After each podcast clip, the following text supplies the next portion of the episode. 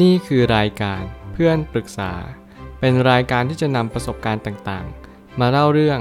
ร้อยเรียงเรื่องราวให้เกิดประโยชน์แก่ผู้ฟังครับสวัสดีครับผมแอดมินเพจเพื่อนปรึกษาครับวันนี้ผมอยากจะมาชวนคุยเรื่องมีคำถามเกี่ยวกับครอบครัวการเงินและการแต่งงานมีคนมาปรึกษาว่าสวัสดีครับผมสงสัยว่าเป็นเรื่องปกติไหมที่ครอบครัวไม่มีอะไรให้และตอนนี้ก็ต้องเลี้ยงดูพ่อแม่ด้วยในเรื่องแต่งงานต้องแต่งงานตอนอายุเท่าไหร่รวมถึงผู้ชายมีเงินแต่งตอนไหนแล้วครับปัจจุบันผมอายุยี่สิบเก้าปีรายได้ก็กลางๆเกิน สี่หมื่น บาทมาเล็กน้อยคิดว่าเกินค่าเฉลี่ยถ้าไม่นับพวกวิชาชีพหรืออาชาชีพ Information Technology วงเล็บ ไอ ที ณ ปัจจุบันนี้ผมมีแม่แค่คนเดียวที่ต้องเลี้ยงดูเพราะแกไม่มีรายได้เข้ามาเลยซึ่งผมก็ให้ประมาณ หกพัน บาทต่อเดือนแต่พอคำนวณเงินเหลือแล้วเหมือนตัวเองก็ยังไม่มีอะไรเป็นชิ้นเป็นอันเลยนอกจากหนี้สินทั้งๆที่ผมคิดว่าตัวเองไม่ได้ใช้อะไรสิ้นเปลืองแต่ก็แทบไม่มีเหลือเก็บผมคำนวณรายจ่ายที่ผมมีปัจจุบันแล้วก็ประมาณ สามหมื่นสี่พัน บาทส่วนหนี้ก็ต้องจ่ายค่าผ่อนคอนโด หนึ่งหมื่นสองพัน บาทค่าส่วนกลาง หนึ่งพัน บาทค่าข้าวอาหารเฉลี่ย เจ็ดพันห้าร้อย บาทค่าไฟประมาณ หนึ่งพันห้าร้อย ถึง สองพัน บาทของใช้ส่วนตัว หนึ่งพันห้าร้อย บาทประกัน หนึ่งพัน บาทและงบพัฒนาตัวเอง หนึ่งพัน บาทขนาดผมเป็นคนโสดไม่ได้เที่ยวไม่กินเบียร์ไม่เล่นการพนันและไม่ได้ผ่อนรถเลยนะแทบจะไม่มีเหลือเก็บและสงสัยว่าคนที่รายได้ต่ำกว่า สี่หมื่น บาทเขามีเงินไปดูแลแฟนและมีสินสอดไปกระสู่ขอแฟนได้ยังไงครับหรือตั้งตัวได้เมื่อไหร่กันเห็นว่าสินสอดให้กันทีก็หลักแสนค่าจัดงานก็หลักแสนผมชื่นชอบข้อความนี้มากเพราะว่าเป็นข้อความที่สะท้อนยุคสังคมในปัจจุบันนี้ซึ่งแน่นอนผมกับคนที่มาให้ข้อมูลนี้ก็มีอายุไล่เลี่ยกันแต่สิ่งที่ผมพยายามจะสื่อนั่นก็คือเราแต่ละคนมีทรัพยากรต่างกันและเราแต่ละคนมีความรู้แต่ละเรื่องลดหลั่นกันไปสิ่งที่เราต้องโฟกัสในชีวิตมากที่สุดนั่นก็คือเป้าหมายชีวิตและสิ่งที่เราต้องบดหมายเอาไว้เท่านั้นพอแน่นอนว่าคำถามนั้นมีมากมายแต่คำตอบนั้นมีเพียงไม่กี่อย่างหรือมีเพียงแค่หนึ่งเดียวนั่นคือเรามีความสุขกับอะไรจงทำกับสิ่งนั้นถึงแม้ว่าเราจะไม่มีเงินถึงแม้ว่าเราจะไม่มีสินสอดแต่ผมก็เชื่อว่าคนสมัยนี้ไม่ได้จำเป็นจะต้องมีสินสอดในทุกๆคนบางคนอยู่กินการขอแค่รักดีทำงานสามารถอาชีพพอเลี้ยงดูได้บ้างสิ่งเหล่านี้ก็ยังพอที่จะเป็นไปได้อยู่ไม่ว่าจะเป็นเรื่องอายุการแต่งงานก็ไม่มีกำหนดตายตัวไม่ว่าจะเป็นรายได้ในปัจจุบันถึงแม้จะดูมากกว่าอาชีพอื่นๆแต่งานแล้วสิ่งที่เราต้องฝึกฝนนั่นก็คือการเข้าใจว่าเงินเนี่ยมันมีค่าเล็กลงโดยเฉพาะปีนี้เงินเฟ้อเฉลี่ย ห้าเปอร์เซ็นต์ ถึง หกเปอร์เซ็นต์ นั่นอาจจะต่อเนื่องจากปีที่แล้วซึ่งเราก็ต้องค่อยๆสังเกตตัวเองกันไปว่าเราเนี่ยจะสามารถรับมือสถานการณ์ที่เปลี่ยนแปลงไปได้อย่างไรโลกนี้กำลังเข้าสู่ยุคดิจิตอลอย่างเต็มตัวในยุคดิจิตอลนี้เราจะไม่เห็นเงินเฟ้อด้วยซ้ำเราเห็นแค่ทุกอย่างมันแพงขึ้นรายได้เราเท่าเดิมบางทีรายได้เราลดลงและเราจะต้องปรับตัวอย่างไรที่เราจะต้องเปลี่ยนแปลงปรับปรุงให้เราเนี่ยสามารถที่จะอยู่รอดบนยุคอนาคตได้อย่างแท้จริงนี่คือโจทย์ที่ใหญ่มากกว่าเยอะผมไม่ตั้งคำถามขึ้นมาว่าสิ่งแรกที่เราต้องปรับปรุงแก้ไขก่อนเลยนั่นคือทัศนคติต่อการเงินว่ามีเงินแล้วค่อยแต่งหรือว่าต้องมีเท่าไหร่ถึงสู่ขอฝ่ายหญิงได้เพราะบางครอบครัวไม่ได้มีอะไรให้เลยก็มีอยู่เยอะผมไม่ได้พยายามเปรียบเทียบกับคนที่แย่กว่าหรือว่าเขาไม่มีเงินไม่มีทองในสิ่งที่เขาเป็นแต่ผมกำลังจะสื่อว่าถ้าเรารักกันจริงแน่นอนเรื่องนี้เป็นเรื่องอีกเรื่องนึง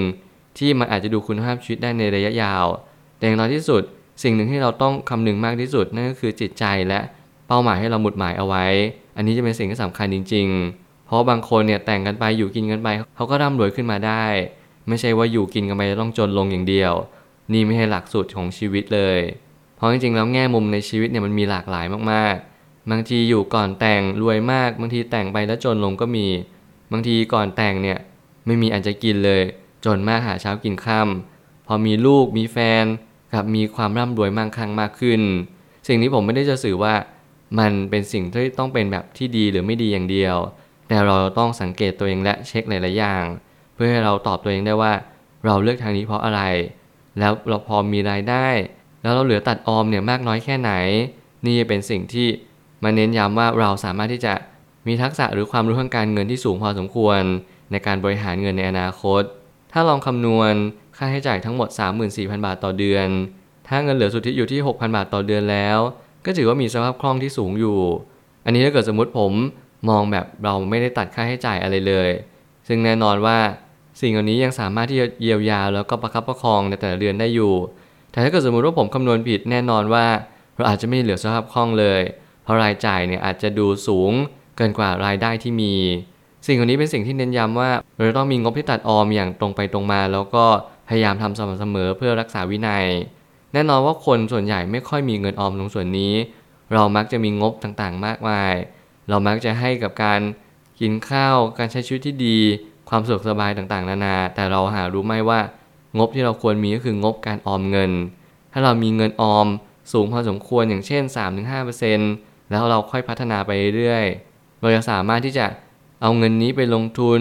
รวมไปถึงเราสามารถที่จะสำรองเงินเผื่อฉุกเฉินเนี่ย สามถึงหก เดือนได้อย่างมีความสุขมากขึ้นแน่นอนว่าชีวิตมันคือความไม่แน่นอนเราไม่รู้หรอกว่าอนาคตจะเกิดอะไรขึ้นแต่อย่างน้อยที่สุดเราฝึกที่จะบริหารเงินเราต้องมีความรู้ทางการเงินกันแล้วในยุคสมัยนี้นี่เป็นยุคที่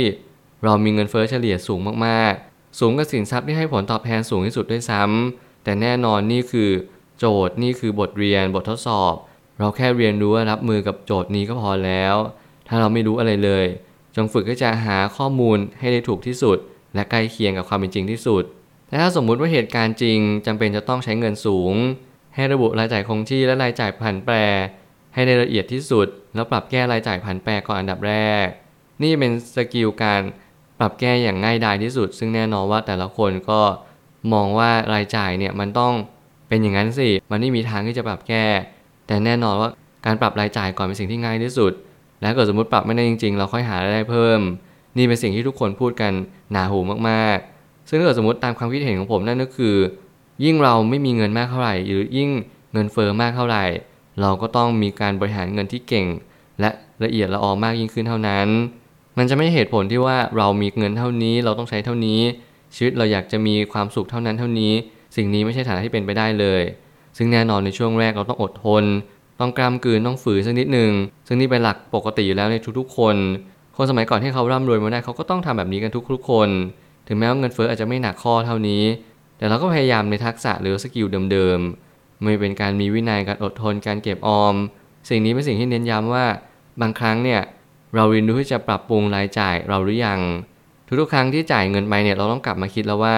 สิ่งนี้มันได้อะไรกลับมาคุ้มค่าสิ่งที่เราจ่ายไปหรือเปล่าพยายามจะใช้เงินล่วงหน้า Buy Now Pay Later เนี่ยเป็นช่องทางใหม่บริการใหม่แต่เราไม่จำเป็นต้องใช้มันก็ได้ซึ่งมันอาจจะไม่ดีสำหรับคนที่เขาไม่สามารถบริหารเงินได้เก่งพอสิ่งเหล่านี้เป็นสิ่งที่ต้องเน้นย้ำและพยายามปรับแก้ที่ใจเราก่อนไม่อย่างนั้นหนี้สินของเราก็จะสูงมากขึ้นและเราก็มีโอกาสที่ไม่สามารถใช้หนี้ได้ดอกเบี้ยจะแพงมากขึ้นเป็นเท่าตัวเลยเรื่องการแต่งงานหรือว่ามีแฟนเป็นเรื่องของอนาคตซึ่งการวางแผนทางการเงินเป็นสิ่งที่จำเป็นแต่เราก็ต้องดูฐานะทางการเงินประกอบของแฟนเราเข้าด้วยเสมอเมื่อไหร่ก็ตามที่เรามีแฟนแน่นอนไม่ใช่เราแค่คนเดียวแต่สิ่งผมจะสื่อไม่ใช่ว่าเรามีแฟนปุ๊บเราสภาวะทิ้งตัวเลยเอางบการเงินแฟนกับเรามารวมมิตรกันสิ่งนี้ต้องเน้นย้ำก่อนว่าเราต้องเอางบการเงินของแฟนและเราเนี่ยแยกออกจากกันก่อนแล้วพยายามหาให้ได้ว่าปัญหาที่แท้จริงคืออะไรเมื่อเราแยกงบการเงินออกเป็นงบการเงินส่วนบุคคลเราเห็นแล้วว่าเออเขามีตราสารอะไรบ้างเขามีเงินลงทุนอะไรบ้างเขามีรายได้จากไหน active income passive income แล้วเราสามารถจัดแจงหรือจัดการเงินเหล่านี้ได้อย่างไรลองดูสภาพคล่องเฉลี่ยในแต่ละเดือนว่ามีเงินเหลือสุทธิต่อเดือนเนี่ยเท่าไหร่ถ้ามากกว่า สามถึงสี่พัน ถือว่าโอเคพอใช้ได้แต่ถ้าเกิดสมมติมากกว่านี้ถือว่าโอเคแล้วสบายแต่ถ้าเกิดสมมติน้อยกว่านี้หรือติดลบเราต้องมาแก้หนี้อย่างจริงจังแล้วนี่เป็นสิ่งที่สำคัญอย่างยิ่งที่เราต้องบอกตัวเองว่าบางครั้งการที่เรามีหนี้และมีดอกเบี้ยในการใช้หนี้สูงเนี่ยไม่ใช่เรื่องเล่นๆและไม่ใช่เรื่องที่เราจะควรปล่อยวางอย่างง่ายดายแต่เราควรจะเร่งด่วนเร่งรีบในการแก้ไขมันสักนิดนึงเพราะสิ่งเหล่านี้กัดกินเงินในอนาคตของเราอย่างมหาศาลเลยซึ่งแน่นอนสิ่งเหล่านี้มันก็มีผลกระทบต่อภาวะมวลรวมจิตใจของเราเบิร์นเอาท์เอ่ยซึมเศร้าเอ่ยการไม่อยากใช้ชีวิตต่อไปรวมไปถึงการที่เรามานั่งคุ้นคิดว่าเราจะมีสินสอดเท่าไหร่ในการแต่งงานหรือสู่ขอแฟนเพราะสิ่งเหล่านี้เป็นสิ่งที่สังคมกำลังบอกแล้วก็พยายามเชฟเราให้เรารับรู้ว่าเราต้องมีเงินและเงินคือตัวที่ทำให้เรามีความสุขในชีวิตคู่หรือชีวิตของตัวเราเองสิ่งนี้ผมคิดว่ามันเป็นแค่ส่วนหนึ่งเท่านั้นแต่ไม่ใช่ทั้งหมดเราต้องหาเมนพอยต์หรือคอร์แวลูให้เจอก่อนว่าความสัมพันธ์ที่ดีเกิดจากอะไรและเราค่อยหาสิ่งเหล่านั้นเป็นสิ่งตัวช่วยเสริมสร้างสิ่งเหล่านั้นต่อไปสุดท้ายนี้ทั้งนี้ การจะมีเงินเก็บหรือเงินออมได้นั้นเราจะต้องมีวินัยที่สูงกว่านี้ถ้าเรามีงบพัฒนาตัวเองมีคอนโดและยังไม่มีรถลองเปลี่ยนเป็นออมเงินสัก สามถึงห้าเปอร์เซ็นต์ ต่อเดือนดูแทนก็ได้โหนี่คือโอกาสแล้วในการที่เราจะปรับเปลี่ยนงบสักนิดนึงเอางบอื่นหรือว่างบที่คิดว่าไม่จำเป็นขนาดนั้นเราเอามาพัฒนาตัวเองในแง่มุมอื่นอย่างเช่นพัฒนาในเรื่องของความรู้ทางการเงินลองมีเงินออมมีสำรองเพื่อฉุกเฉินอะไรก็ตามแต่ที่เรามีความรู้สึกว่าเงินนี้ยังสามารถที่จะช่วยเหลือเราต่อไปในอนาคตแล้วเราจะต่อยอดไปยังการลงทุนไม่ว่าจะเป็นลงทุนตราสารหนี้ตราสารทุนรวมไปถึงลงทุนในสิ่งที่เราเข้าใจและปัจจุบันนี้ก็มีแอปพลิเคชันออนไลน์อย่างเช่นแอปทางการเงินที่ฝากดอกเบี้ย สามเปอร์เซ็นต์ ขึ้นไปแล้วในอนาคตผมก็เชื่อว่าดอกเบี้ยธนาคารไม่ว่าเป็นเงินฝากออมทรัพย์หรือเงินฝากประจำก็มีโอกาสที่เปอร์เซ็นต์เนี่ยจะสูงขึ้นเรื่อยๆเพราะว่าเงินเฟ้อพื้นฐานค่อนข้างสูงสิ่งนี้เป็นสิ่งที่เราต้องศึกษาหาความรู้เพิ่มเติมตลอดเวลาพยายามเปิดรับความรู้อะไรใหม่ๆอย่ากลัวการเงินอย่ากลัวการเข้าไปในธนาคารเรามีหนี้เราต้องรีบไปเจรจาพยายามคุยกับเขาพยายามตกลงว่าเราจ่ายหนี้เท่าไหร่แล้วเราสามารถจะมีสภาพคล่องต่อเดือนสูงขึ้นอย่าลืมเด็ดขาดที่จะตัดออมสิ่งนี้สำคัญจริงๆเพราะนี่เป็นสิ่งที่กำหนดอนาคตแถมกำหนดว่าเรามีสินสอดให้เราไปสู่ขอแฟนได้หรือเปล่านี่แหละก็คือเงินออมตรงนี้เช่นกันผมเชื่อทุกปัญหาย่อมมีทางออกเสมอขอบคุณครับ